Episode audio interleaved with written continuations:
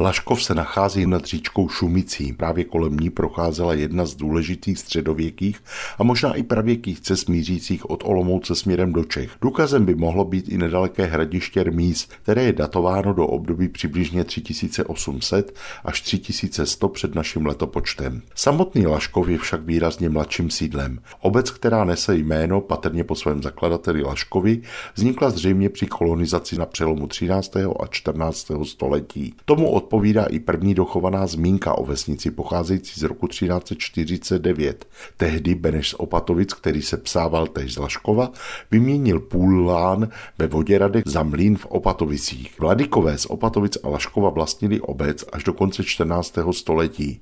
V roce 1373 kupuje větší část vesnice Bohuž ze Slavoňova a o 11 let později přešla držba do rukou lančkrunského kláštera Augustinianu. Roku 1479 se pak část obce stala majetkem Václava ze Švábenic, zakladatele větve Laškovských ze Švábenic. Víme, že za jejich držby byla v obci kolem roku 1500 dokonce veřejná obecní lázeň. Aleš Laškovský ze Švábenic pak v roce 1548 zanechal obec s tvrzí a dvorem Bohuši staršímu Kokorskému z Kokor. A byl to právě on, kdo nechal v Laškově za pomocí sbírek i svých vlastních peněz v roce 1612 vystavět kostel Nanebevzetí Panny Marie. Připomíná nám to pamětní deska, která je nad vstupem umístěná.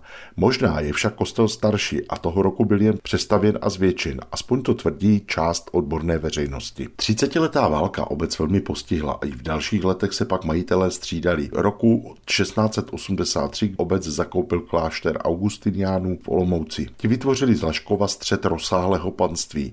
V roce 1693 byla původní zemlanská tvrz přestavěna na barokní čtyřkřídlý zámek, který kromě správy panství sloužil Augustinianům také jako letní rezidence. Po zrušení řádu spravoval celé dominium chvíli náboženský fond a v roce 1825 jej zakoupil František Jan Kolář z Lovníčky.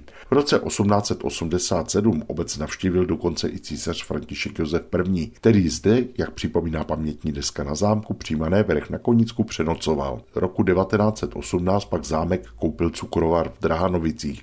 Původně prý jej chtěl zbořit, ale nakonec mu sloužil jako sklad cukru. Od konce druhé světové války jej pak využívá obec, která jej také vlastní. V roce 1700 byla na panských pozemcích založena nedaleká osada Kandia. Místní část dvorek pak byla původně panským ovčincem a roku 1780 se zde usadilo 12 rodin, původně odněkud od Lanškrouna. Už od pradávna patřili k Laškovu dokonce 3 mlýny.